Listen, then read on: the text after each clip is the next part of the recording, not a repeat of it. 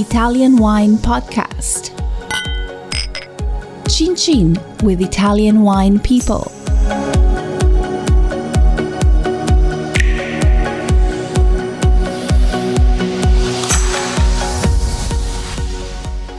Hello, this is the Italian Wine Podcast with me, Monty Waldin. My guest today is uh, Francesco Marone Cinzano from the Col d'Orcia Winery in the south of Montalcino, one of the biggest wineries in uh, Montalcino and the largest winery that is certified organic. Um, why did you choose the organic path, Francesco? Well, it uh, it was an, an, evolution, really. Search for quality of the wines uh, brought us to really develop a consciousness that uh, it it had to be it had to be achieved uh, through the balance of the uh, of the vineyard with the environment to making sure the vineyard was producing what it, it was capable of producing. It wasn't uh, forced into overproduction, uh, which uh, actually uh, weakens the plants, weakens the, the vineyard.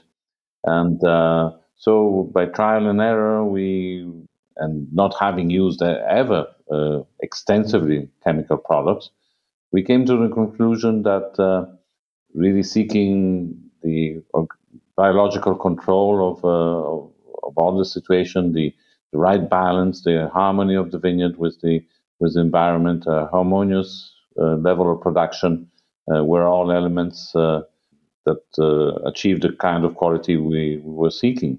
And um, and this brought us to to the organic certification over 10 years ago. So when you started, probably people thought you were a little bit crazy to do that on that kind of scale. One of the key things about conversion is getting your employees to believe in what you're believing because sometimes they think that organics will ruin the vineyard and they'll lose their job. Yes, you're absolutely right. I've, I've been asked on various occasions what have been the uh, most important changes that took place uh, at Col d'Orcia with the organic certification, what practices we changed. And, and in fact, we didn't change that many practices. What really required the greatest effort was changing people's mindset. We are all, especially in Italy, brought up at school in a very Cartesian kind of uh, way with uh, uh, every action to every action corresponds a, a equal and contrary reaction. And uh, well with with organic and uh, um, and biodynamic it's it's not so. You have to uh, you have to trust the long-term effect the homeopathic effect and in some occasions of uh, of the interventions. And uh, that has taken an effort in convincing people and getting them to uh, to accept this and that has happened, I must say. And uh, now, 10, 12 years down the road, uh, results to be seen. The grape grower, the grape grower that's been on the estate for 45 years now. Last season, he came back one day uh, in spring, spring day, warm spring day, and said, the, the, the ground is softer than it used to be.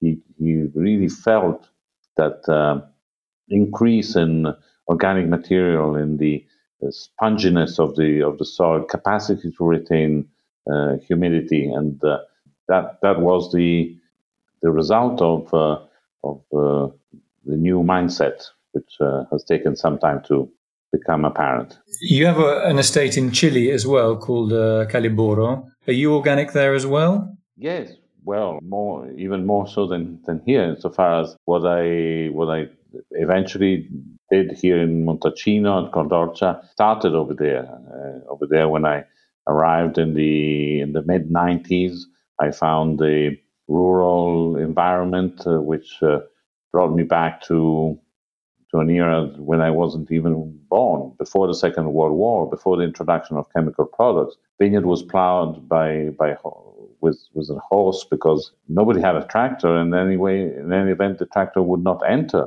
the, the old vineyard because of the way the, the plants are on the ground. So I learned about organic uh, management of the farm and the biodynamics over there and then applied it here. Yeah, it's interesting that someone from the quotes new world learned something from quotes the old world.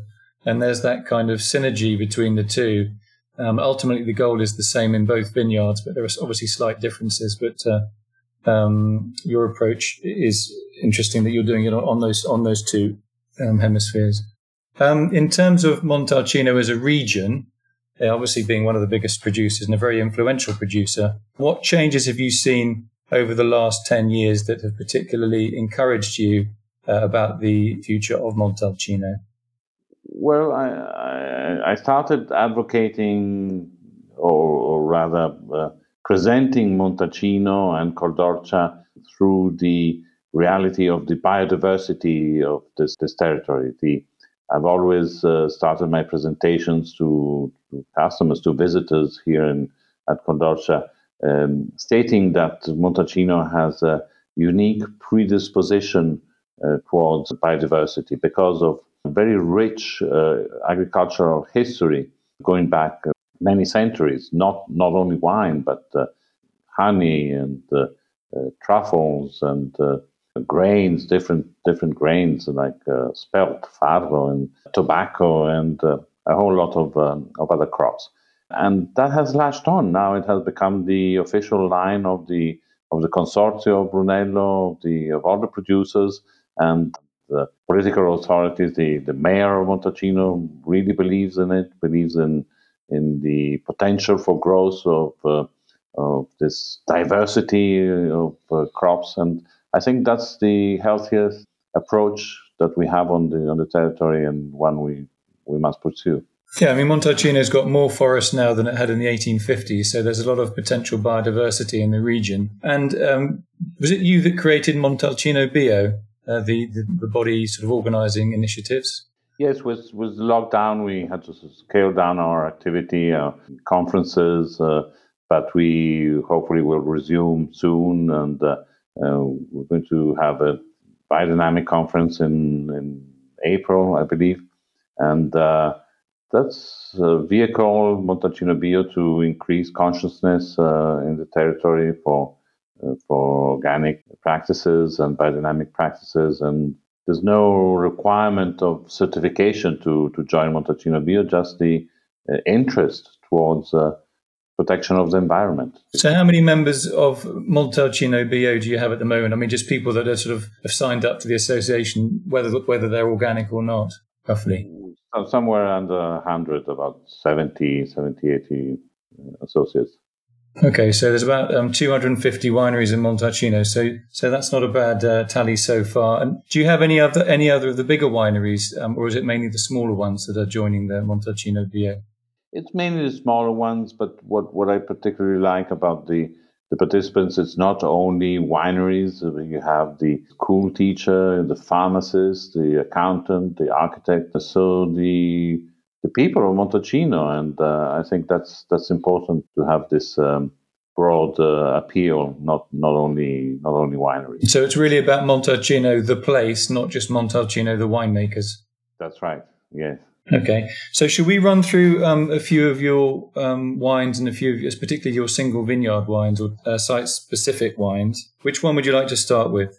Well, I was Rosso di Montalcino, the DOC, and we have a we have a single vineyard uh, called Banditella. There is, uh, in my view, in the production of the wines from Sangiovese here in Montalcino, a big gap between Rosso Montalcino, a one year old wine, and then Brunello, five years old. So we we decided to produce a Rosso Montalcino aged in small barrels in barriques, so not the traditional large uh, oak barrels of, of Brunello, and um, for about one year, and then we go into the bottle. So it, this is a wine made from Sangiovese, made from a Brunello vineyard, but it does, does not satisfy the protocol of production, does not satisfy the required uh, uh, two years in, in oak and uh, five years before release. So we call it Rosso di Montalcino Banditella. Okay, and do you make a, you make another um, di Montalcino as well? Yeah, we uh, produce a large quantity of uh, di Montalcino that we call Vendemmia, the the red label Col was instrumental in obtaining, achieving the DOC status in the year 1983 for this wine.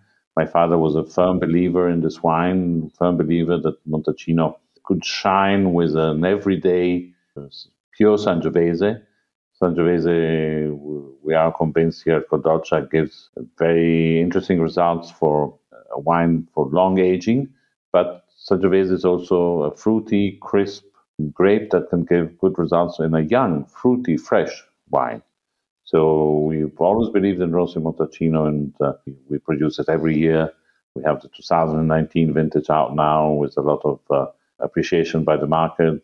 2019 was a very Rosso kind of, uh, vintage. So when you say that, what do you mean? Uh, well, uh, a lot of fruitiness, a lot of freshness to the aroma, a lot of uh, crispness to the to the palate.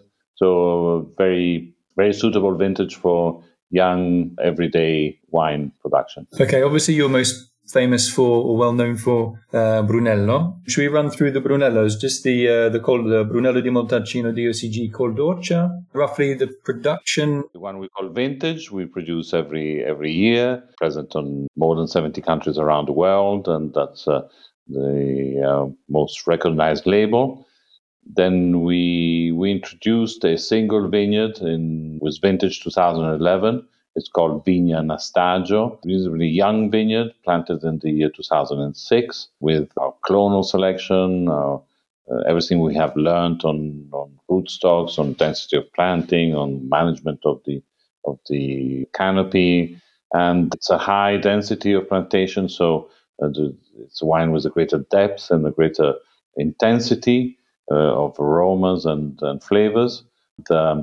To accompany that, we have uh, decided to age it one year in small barrels and then second and third year in the large traditional oak barrels. So that's called Nastagio, Brunello Montalcino Nastagio, and we release this wine uh, on the sixth year from uh, from harvest. Nastagio is actually an official toponimo or named place.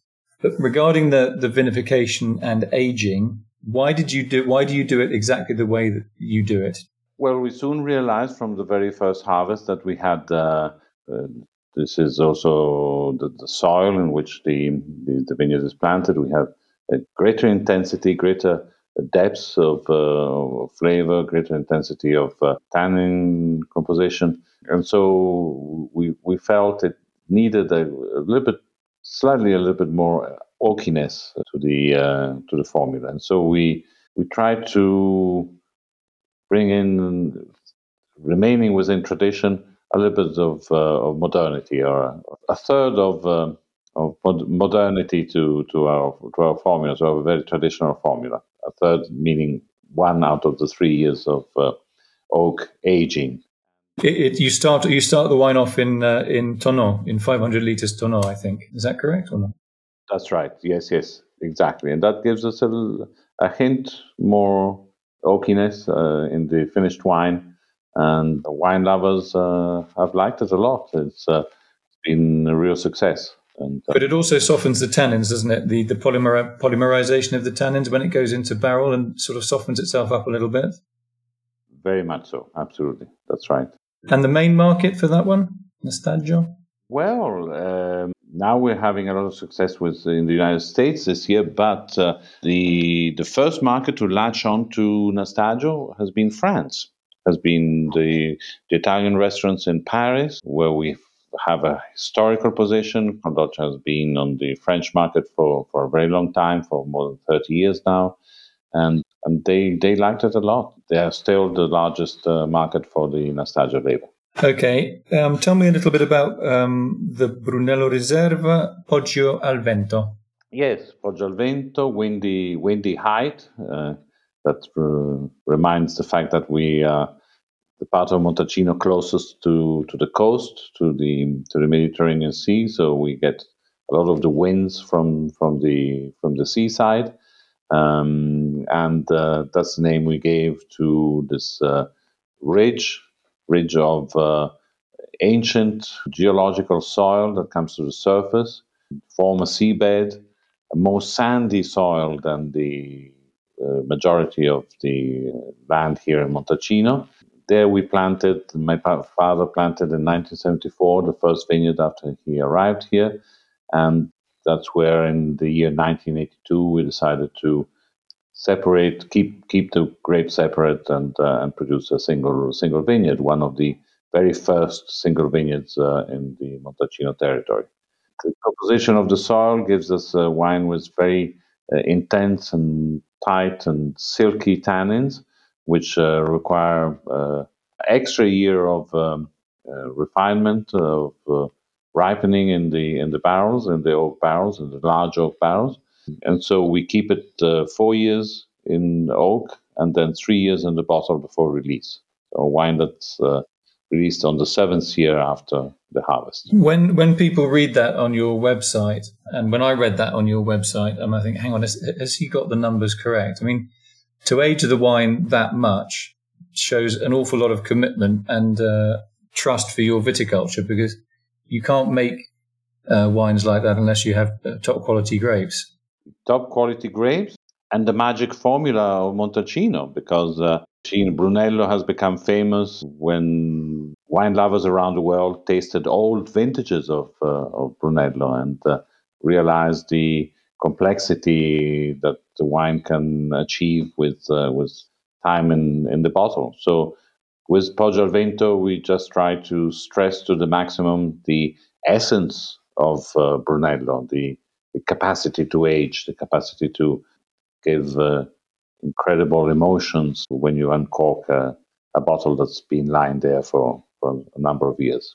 What's your favorite dish with a with a wine like that? That's you know um, comes from a top vineyard, has had plenty of aging, and has been allowed to develop before it's put on the market.